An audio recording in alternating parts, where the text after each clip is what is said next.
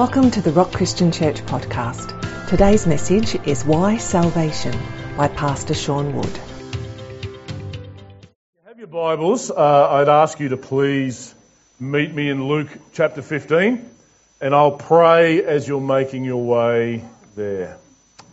Father, I thank you this morning for Jesus. We are so thankful for Jesus. We're so thankful to stand in salvation. We thank you for the privilege of righteousness. I thank you, Father, today because as we unpack your word, we will unpack the message that we live under friendly skies. You are a loving God, a merciful God. And today I pray that our eyes would be opened ever greater to the extent of your love. In Jesus' name. Amen. Uh, if, uh, like I said, if you have your Bibles, please meet me in Luke chapter 15. Uh, a, a, person I know, I've, I've learnt of recent history to use the word friend a little bit more conservatively, but a person I know from Tasmania who loves fishing, so he must be okay to some extent. Uh, I, I, remember he decided he was going to take a trip to New Zealand. Uh, trout fishing in New Zealand, by the way, is the river fishing over there is the best on the planet, and Tasmania has the best lake fishing for trout on the planet. Our wild trout fishery in Tasmania in the lakes is far and above uh, anywhere else in the world. Guys come over, they had the International Fly Fishing Championships. Guys come over and go, How do you guys catch these fish? They're hard to catch. That's because we're special. and how you interpret the word special is up to you this morning. However, uh, speaking of special people, uh, th- this gentleman I know decided to go to New Zealand. He went there with a fishing buddy, and uh, uh he said he was talking about all the places he was going to fish. And I said, "Listen, uh, are you going to get a guide while you're there?" And he said, "No, no, no, no. We've researched it all. We know the rivers we want to fish. we know where we're going and what we're doing." And I remember when he was due to come back, I said to his wife, "I said, hey, listen." is he on his way back? And she said, yes. And when he gets here, ask him about the search party. Uh, for those of you that know me, know I'm not going to leave that one alone, right? So I remember asking him, I said, listen, uh, how was the fishing and what's the story with the search party? And he said, oh, I thought you might raise that. And he said, well, we went fishing one day, we're fishing up and down this river, we go, we're having a great time. He says, but all of a sudden I realised three things. I said, what was that? He said, I realised I had no idea where I was. I had no idea how I got here. And I had no idea how I was going to get home. Uh, that sums up our culture today, by the way. It's called lost. He says, I was gutter crawling, commode hugging, lost. It's what we call in Tasmania. He was on the eastern side of Lake Upper Guck Buckcombe West. Had no idea where he was. And he said, thankfully, he said we had phone reception. And uh, the story gets a little bit better. He says, when we ring for help. And they said, first order they said to them, they said, we've pinged your phone, we know where you are, please stand still. If you keep walking, you're going to make this worse. And he said, these guys, he said, I thought they were the most efficient search party on the planet. He said, they found us in like 20 minutes. But there was a reason for that. He was horribly, horribly, horribly lost, but 150 metres from the car.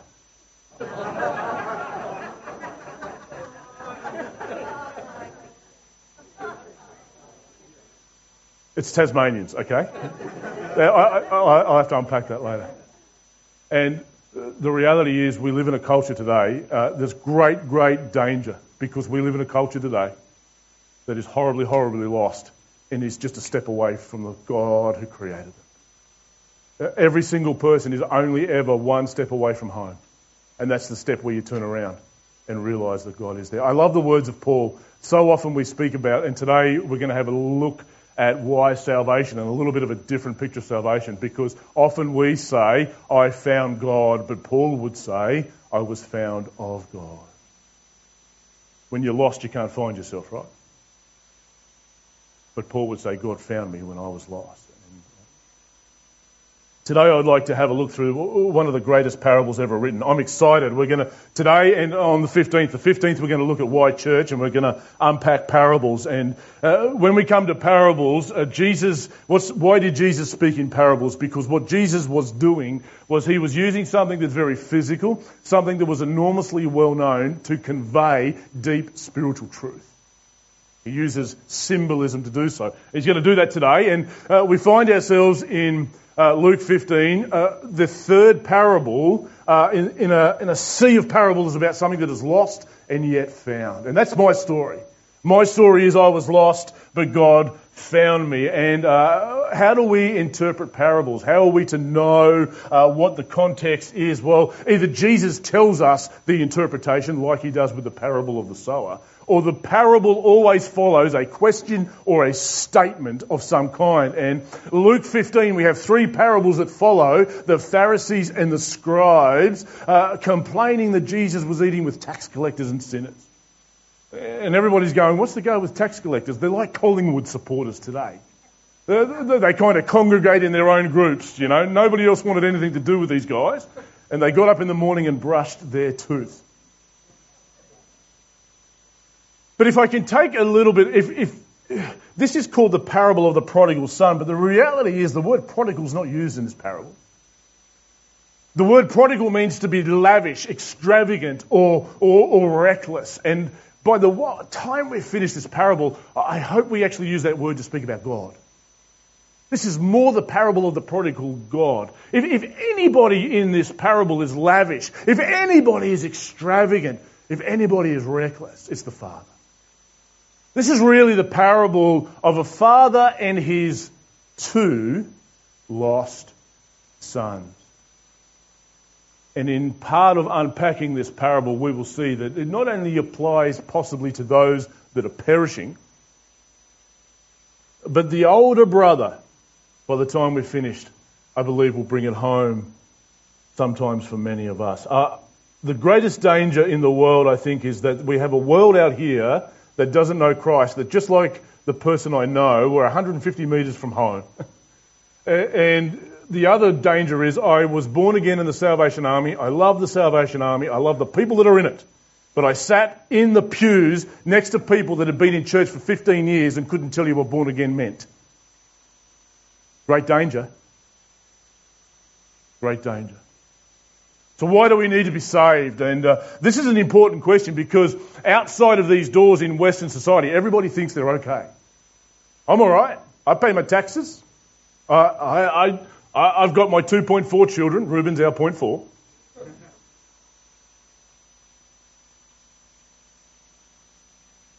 Everything's okay. And here's a word I believe that's not only dropped out of the church, but dropped out of society. It's called sin. I, I think there's a push to remove that from our dictionary. So let's work our way very very quickly, I could preach on this parable, honestly, I could preach on this parable for weeks, but let's work very quickly through the parable of the father and his two lost sons today. And I want to break it into three stages as we work our way home to make the message of why salvation so prominent. Stage number one would be the rejection of home. Stage number two would be the return to home. And stage number three will be the reception of home. Let's begin with verse 11 chapter 15. And he said, Jesus, that is, there was a man. And when we work our way through these parables, the characters always represent somebody. There was a man who had two sons. And of course, the man is God. He had two sons. And Jesus says, the younger of them said to his father, give me the share of the property that is coming to me. Jesus was very deliberate in using the younger son. He didn't say one of them. He didn't just say the son. He said the youngest son. That's very important for what's about to come next. As we begin to understand the context, uh, uh, in first century Jerusalem amongst the Jews, if somebody had two sons, uh, the oldest son was entitled to uh, two thirds of the inheritance, and the younger son was entitled to one third of the inheritance. But the inheritance was always something that was given to you. So it wasn't kind of, here's 50 bucks. Uh, I, I, make the joke that I think uh, the inheritance I'll leave for my children is possibly the electricity bill and the car payment. So look forward to that, guys. It's, it's coming down uh, the tubes for you guys. But, but it was always something that had to be, we missed the fact that it had to be managed.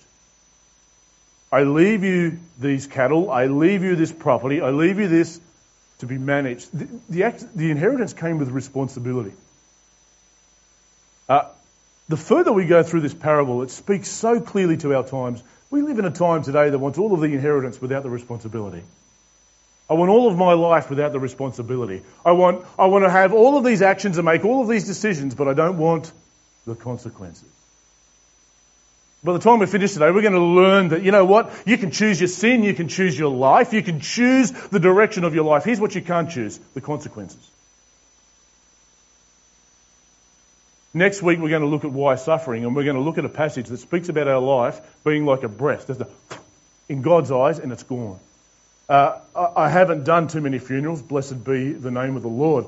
But if you ever have a look at a tombstone, you're going to realise that on a tombstone is somebody's name, and then there is two dates either side. And the date will represent when they were born, and the other one will represent when they passed away. And those two things, none of us in this room have any control over. You have no control over the day you were born. You have no control over the day that you pass away, but you do have, by God's enormous grace, his grace to steward that dash in the middle.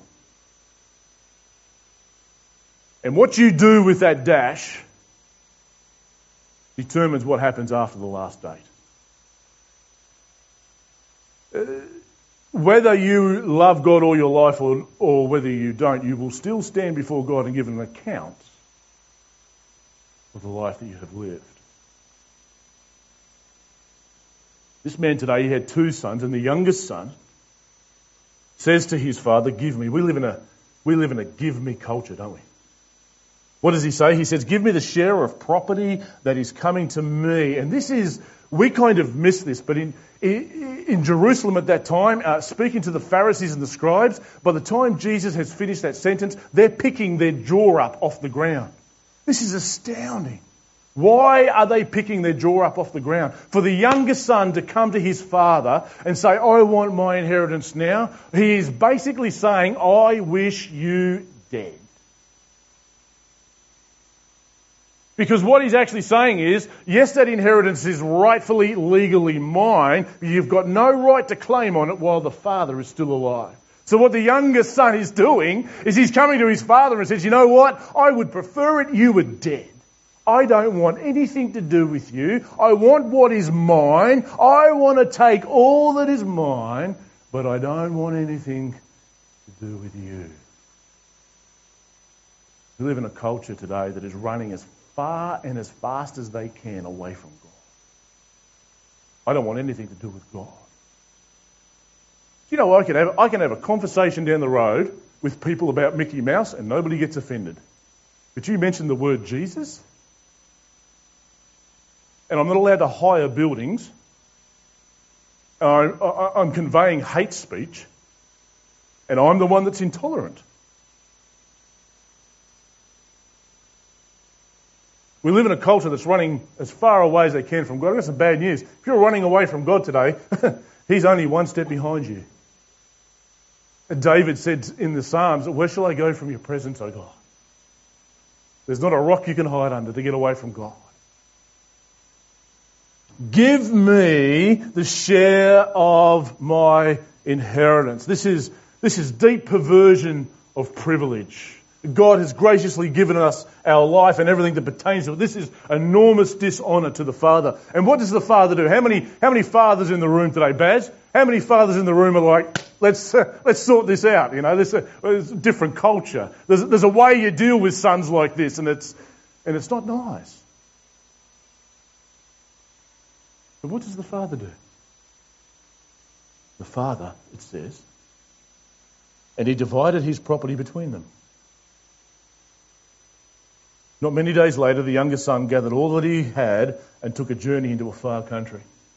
And what happens here is the father gives the son everything that he had asked for. Here's all your inheritance. And all the Jewish fathers are going, Why did you not? Why is this guy not in hospital? You're pampering this guy. It's an enormous insult. The reality is that the younger son was every single one of us at one point in our lives.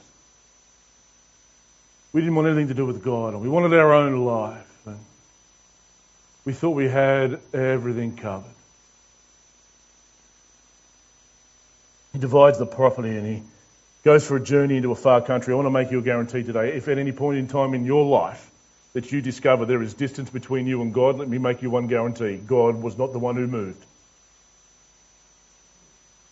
Genesis chapter 3, we read that uh, we can't blame the women either, guys. We, we realise that Eve eats of the fruit, sin enters. And who changed? God, it says, came down in the cool of the evening. But where was Adam and Eve? Hiding in the bushes. And when God asked that universal question, where are you? He asked people that today, where are you? Why did he ask Adam that question? It wasn't because he lost him. It was because Adam had become lost. I was afraid. Maybe you're hiding in the bushes today. the term gathered all means to take it and to cash it in. He's taken all the material goods that his father had, he, he's run down the road to the pawnbroker, and he's cashed it in for everything that he can get hold of. I love the words of Augustine. Augustine says, The far country is forgetfulness of God. We live in a culture today that wants to forget God. I don't want to hear about God. I don't want you to talk about God. I don't want you to hire buildings. I don't want to go to church. I don't want to hear that preacher. I don't want you to open the Bible. I want you to take the Bible out of our schools. I want you to take it out of our parliament. How's that working out for you? We covered that last week. But it's interesting. I, I, I, talk to people that say those things, but when they find themselves in a life and death situation, isn't it funny how they go, God, if you get me out of this, all of a sudden I need you now. He took a journey into a far country. Many of us have been running away from God and we seek distance from God. And, and there he squandered his property in reckless living. Reckless living. What does reckless living look like? It's used of one who is living in an abandoned manner, without any thought of the cost and without any thought of the consequences. If we have a look at the younger son, the give me culture that he has uh, highlighted, it's even crept into the church. Give me culture sounds like this. It sounds like, well, hang on a second, I'll come to church, but what's in it for me? Uh, I, I, I came the other day, but I didn't really feel blessed, and you're not really preaching the way I want you to preach, and, and you're not singing songs that I like. Well, I've got some good news for you this morning. Church has got nothing to do with you, and it's all about Him all about him. And the young prodigal went and squandered all his living. I, am reminded of the story of the man that's sitting on the park bench. You'll have to forgive me here, Brother Neil. And he's sitting on the park bench reading his paper and turns to the priest, Catholic priest that's sitting next to him. He says, Father, he says, Can I ask you a question? He says, Yes. He says, How do you get arthritis? Oh, Father takes his glasses off he says, Well, son, he says, that's quite easy. He says, arthritis is developed by living hard and fast. It's, it's a lot of loose women. It's a lot of drugs and alcohol. And as he's putting his glasses back on, he turns to the man and he says, And my son, he says, how long have you had arthritis? He says, oh, I haven't got it. He says, just reading here, the Pope's got it.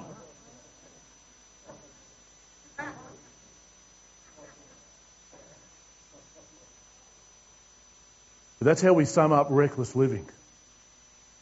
Living in such a manner that we don't have any thought for the future. We only think about the immediate. And the enemy's greatest ploy is to keep us focused on the right now, never thinking about the future, never stopping long enough to think about what if. I love the words of Russell Brand. In fact, I think Nicky Gumbel used these words. Russell Brand says, The drugs and alcohol are not my problem. And if you know Russell Brand's story, he's got a problem with drugs and alcohol. But he says, Drugs and alcohol are not my problem. Reality is my problem. And I spent almost a bit over six years driving taxis of the night time, and I learnt something. I was picking up the same people every week. And everyone was going, that person's got a drinking problem. That person's got a drug problem. You know, they're all about the doof doof music and all that sort of stuff. But the reality was they had a reality problem. And they spent their weekends trying to escape from reality. Some people use alcohol, some people use work and career, some people use many other means, but reality has become our problem because we're desperately lost and we miss home. I, Uh, I, have spoken to people that travel for work and they spend time in, in some of the ritziest hotels. But every one of them will say, you know what? It's always nice to come home. And you think, really? I've seen your house, man. It doesn't compare to half of these. But that's not what makes a home. Home is where family is and where, and where heart is. It doesn't matter how good the walls look. And, and we live in a society that is desperately wanting to come home. I love this next passage, uh, the next part here, because m- many of us in this room will probably even identify with this. Verse 14 says, And when he had spent everything, a severe famine arose in that country, and he began to be in need. Anybody here ever experienced the famines of life? Anybody ever here ever experienced when everything dries up in your life? Well, it's interesting because uh, famines quite often uh, in Scripture were reference of God visiting somebody. It was depriving us of something so that our hungers and our longings change. Have a listen to uh, the rest of this passage. So he went and hired himself out to one of the citizens of that country who sent him into his field to feed pigs. Now, this is uh, Jews, swine. They can't stand them. Verse 16, and he was longing. He was longing to be fed with the pods that the pigs ate. No one gave him anything. And I want to challenge everybody in this room today what do you long for? In fact, I want to challenge you who do you long for? Every time you walk down the street, everybody out there is longing for something. And they're trying to fill that longing with all sorts of manners of different things. But every one of us is longing for home my testimony as I stand here, my testimony is you can, we, we can argue science until we're black and blue in the face. We can argue and debate evolution and whatever else, and we can argue all of those things. But here's one thing you can never argue or take away from me is the moment I met Christ was the moment I felt like, ah, I walked in the front door of home. And when I walked in, I had filthy rags, dirty shoes. I say to my boys, I, am like a Gestapo agent at the front door of my house now. You know, my boys walk in and I'm like, get that off, get that off. I mean, they nearly walk in naked. Please don't ever visit our house when my boys come home. But you know what God does? God kicks the door open and says, come on in, we'll clean you up. Welcome home. Let's have a look at the response. Uh, here, here's the number one prayer I pray every person that doesn't know Jesus. I pray this prayer. This next verse I pray for every per- I pray for family members that don't know Jesus. I pray for the city of Brisbane that this verse would become a reality in their life. And that is verse 17. But when he came to himself. We live in a society today that needs to come to themselves. It, it, often, if I can get people just to stop, five minutes, let's have a talk about God. Let's have a talk about eternity. Do you really think that this is all there is? Do you really think what you can taste and feel and touch? Do you really think that's all there is to life? Do you th- really think there's no afterlife? Do you really think we got here by chance and accident? If people can stop long enough, they begin to come to themselves. That doesn't make sense. And if you can get people to stop long enough, they'll begin to admit, you know what? I'm longing inside for something more. I'm looking for purpose in life. I'm looking for meaning in life. Take up fishing to start with. Uh, I love the story of, uh, kind of sums up the society we live in. I love the story of the two fish that are swimming along. And one fish turns to the next fish as they're swimming along and he says, you know what? He says, let's swim really, really, really fast and then jump up out of the water. And while we're in the air, let's just spend some time looking on the beach. The other fish goes, yeah, great idea. And as they're beginning to swim, he goes, whoa, hang on. What's water? We live in a society today where you could walk out here and go, you need Jesus because you've got sin in your life. What are they going to say? What's sin? What's sin? I have no recollection. I, I love the words of C.H. Spurgeon. C.H. Spurgeon says, I have a great need for a Saviour. He says, but I have a great Saviour for my need. Oh, how I pray for family members to come to themselves, how I pray for this city to come to themselves. I go to the gym with people that think they've got it all together. I go to the supermarket with people that are busy about living their life, same as everybody else here, busy about doing their lives. But how I pray they would come to themselves and see the deep need, see the fact that they are desperately, desperately lost. Here's what coming home looks like. Here's what the return to home looks like. It says, But when he came to himself, he said, How many of my father's hired servants have more than enough bread? And if you're looking for bread this morning, we've got a bit out there if you're looking for something. But I perish. That word needs to be highlighted, underlined, and circled. Uh, people, if you do not know Jesus, if you are not born again, you are perishing. Jesus, I, I, shared the quote this morning on Facebook Jesus did not come to make bad men good, he came to make dead people live. Outside of Jesus, you are perishing. How many of my father's hired servants have more than enough bread, but I perish here with hunger? Amazing how, what do we hunger for? Verse 18, I will arise, he says. This, notice how his inner dialogue is beginning to change. I will arise and I will go to my father and I will say to him, Father, I have sinned against heaven and before you. Why, why, do people need to be saved today? Because we are lost, deeply lost in our sin, and you cannot come home until you turn around and start heading in a different direction. It's called repentance. Ever heard the prophecy, prepare ye the way of the Lord? We, we, we want the Lord. We want His presence. Let me tell you, every move of God uh, in the last 2,000 years, any massive move of God has always, always, always been preceded by a massive move of repentance in the church. Always. Whatever that looks like. Whatever you're praying for for God to move, it's always, always been instigated by repentance. When Jesus came the first time, John the Baptist came what with? A message of repentance. Prepare the way of the Lord. Prepare the way of the Lord. Repentance looks like, I have sinned. I've sinned against you and against heaven. Listen to those words horizontal relationships, vertical relationship. I will go. The biggest change for the younger son was in his direction. There's no mention of perfection here. Direction. He completely changed the direction of his life. Let's keep reading on. I love what comes next. Father, I have sinned against heaven and before you. I'm no longer worthy to be called your son. Treat me as one of your hired servants. And he arose and he came to his father.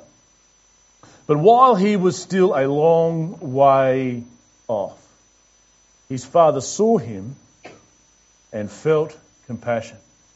If the son is still a long way off and the father saw him, the father was looking eagerly, waiting eagerly for him to return,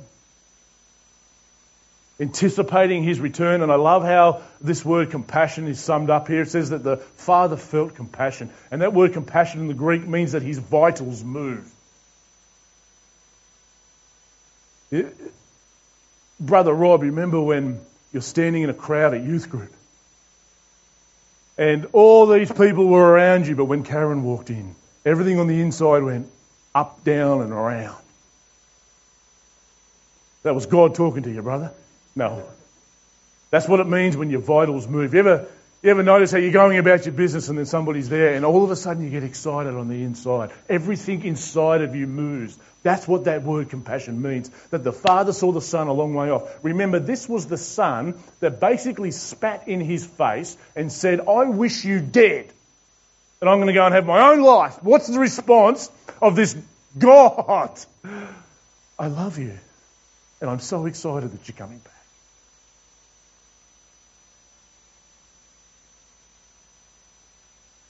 He arose and he came to his father, but while he was still a long way off, remember he's rehearsed this speech. But while he's still a long way off, his father saw him and felt compassion and ran, listen to these words, and ran and embraced him and kissed him. How many fathers are sitting here today thinking, I would have run and kicked him and punched him?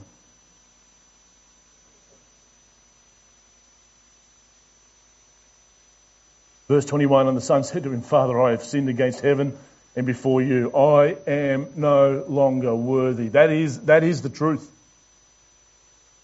No one in this room here is worthy of salvation. Nobody in this room here is worthy of forgiveness. Not anybody on this planet is worthy that God would accept us back into his home. That's why he's such an awesome God.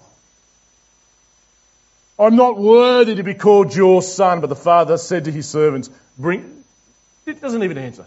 This is, this is not important right now.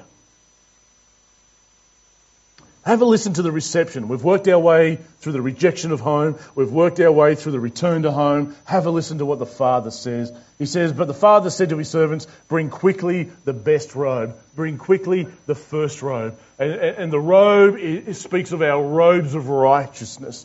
Uh, bring, bring the best robe and put it on him. Put a ring on his hand. And that ring, uh, uh, uh for those that are married here, this morning. You, have got something on your hand. It's called a wedding ring. That's a sign that you, yes, you're betrothed to somebody else, but it's actually also a symbol of intense intimacy between two people. What's the father saying? Uh, uh, put the robes back on this guy. He's got some dirty clothes. He's been hanging out with the pigs. Put, put, put some robes on this guy. Put his ring back on. Intimacy restored. put a ring on his hand and put shoes on his feet. And uh, the, the son has not lost his position at all. Shoes were reserved for those of, members of the household. All of the servants and all of the slaves were barefooted. What's the father saying? You come back and you come back right into the position you had before. That's called redemption. Fully and utterly restored back. Praise God. He put a ring on his hand and shoes on his feet and bring the fattened calf. It's always the calf, isn't it? And bring the fattened calf, but they always reserve the fattened calf for the most special of guests and the most joyous of celebrations. And that's the message of every parable here we have the parable of the lost sheep and how overjoyed this shepherd was when he found that one lost sheep and, and, and the woman who lost the coin and how she got everybody around because she was so happy that she'd found the coin. And now we have the fattened calf. Why? Because one who was lost, one who was perishing has now come home and God is so overjoyed. Let's kill the fattened calf. You want to make God's day? Go preach the gospel and get some sinners back home. The message that we have for the world is not your dirty, rotten, filthy sinners going to hell. That's not the message. It's action. Yes, it's truth, but it's not even the message of the gospel. The message of the gospel is you're lost. We know the way back home, and the Father's waiting for you. God loves you. You don't have to be lost anymore.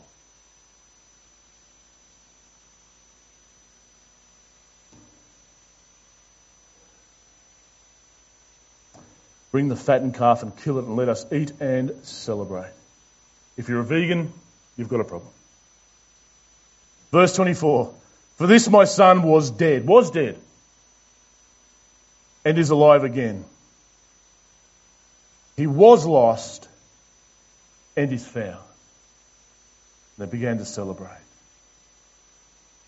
Now this, his older son, let's, before we go anywhere, don't forget there was two sons going on with the older son? Now, his older son was in the field. Where do we find the older son? We don't find him in the house at all. He's out in the field. His older son was in the field and he came and drew near to the house and he heard music and dancing.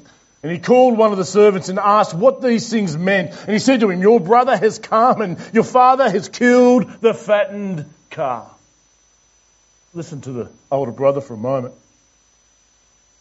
because he has received him back safe and sound. Verse 28. But he was angry and refused to go in.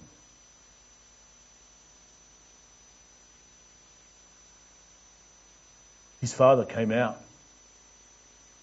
and entreated him. But he answered his father. Listen to the answer. Look, these many years I have served and I never disobeyed your commands. What's he saying? All these years, he's off, running around doing whatever he wants. I'm here serving you.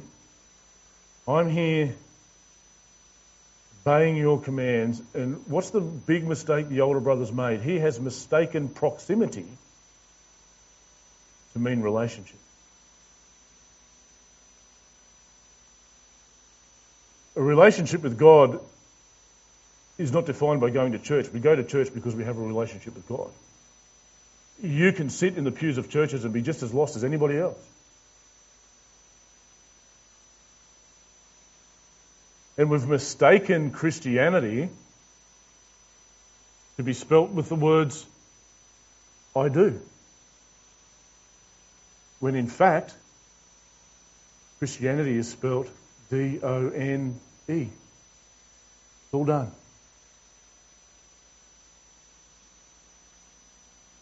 The older brother in this parable are the Pharisees and the scribes. They wore all the fancy clothes. They had the big phylacteries.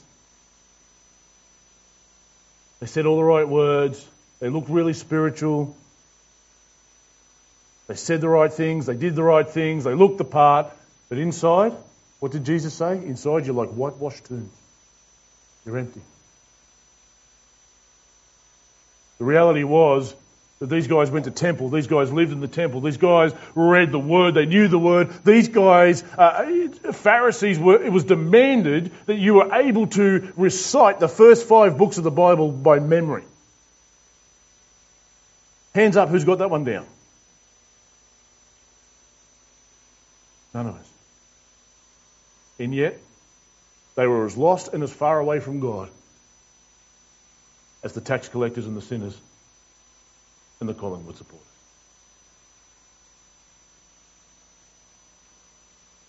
His father came out and entreated him, but he answered his father, Look, these many years I have served you, and I never disobeyed your command. You never gave me a young goat that I might celebrate with my friends. But listen to these words. But when this son of yours came, not brother of mine, who has devoured your property with prostitutes, you killed the fattened calf for him.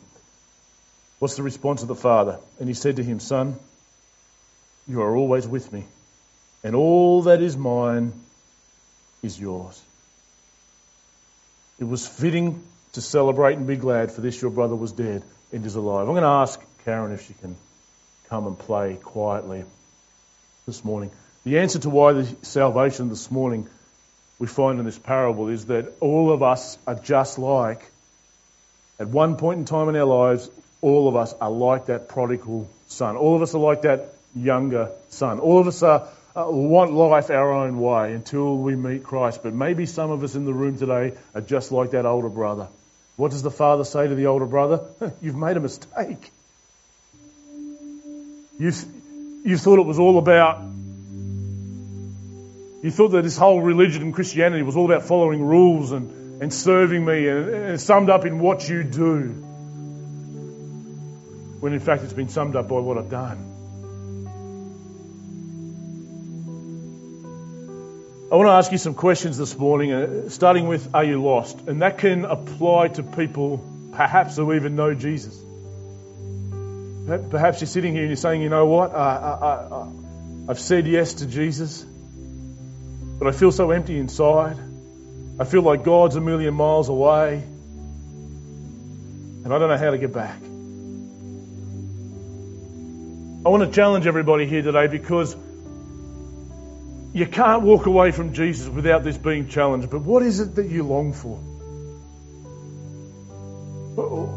We are the sum of what it is we hunger for. What you hunger for will drive your life. Who you long for drives your life. The younger son had a radical transformation in his longings. He started to long for home. Which best describes you this morning? The younger son or the older son? Religion always seeks to know what I must do. Uh, if you're here this morning saying, you know what, I, am not a huge fan of religion, praise God, neither am I. This is not a book about religion, it's a book of relationship. Religion always seeks what I must do, the gospel seeks to know what God has done. Religion will always ask God, What do you have? That's the give me society.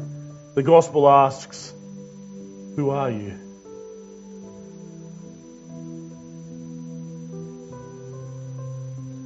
This morning, uh, if, if you need prayer this morning, if, if you're sitting here this morning and you have never said yes to Jesus, if you have never taken that step to turn around and realize that God was right here the whole time, I want to I want to give you that opportunity today to walk out the front, and we'd love to pray with you if that's you. Don't don't go home today. But but maybe you've been following Jesus for a number of years, and maybe you feel just like that. Maybe you feel like you're going this way, and you've walked a million miles away from God. I want to encourage you today that if you take that same step, God is right here.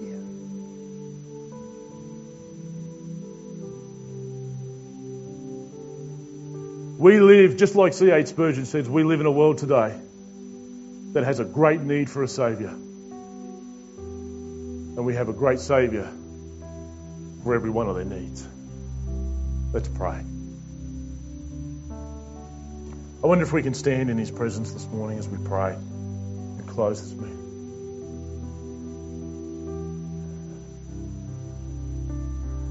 Father, as I stand here this morning, I'm, thanking, I'm so, so thankful that you found me. Every one of us in this room were perishing. Every one of us at some point in time were dead, but you've made us alive. I'm so thankful that I found home. I'm so thankful that you brought me home. I'm so thankful that Jesus made the way home. Thank you, Father, that when we come home, you don't point out all the stains in our clothes. You've got the robes ready to hand out to us. And Father, when we come home and say we're not even worthy to be called your son, you give us a ring to put on our finger to say how much intimacy we have with you. And Lord, when we seek to just serve you like the servants, you give us shoes because we're members of your house. What a privilege that is this morning. As we stand in your presence, we are so thankful for Jesus. We're so thankful for salvation. We're so thankful for redemption. Thank you, Father, that we don't have to live a million miles away from you. We can come home right now. Father, I pray that you would change the longings inside of each one of us.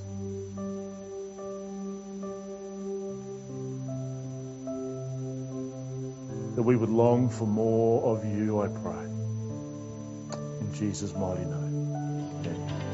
Thanks for listening to the Rock Christian Church podcast. To be notified when the next episode is available, subscribe on our website at therock.org.au. You can also connect with us on Facebook at The Rock Christian Church. We hope you have been blessed today and we look forward to you joining us for our next episode.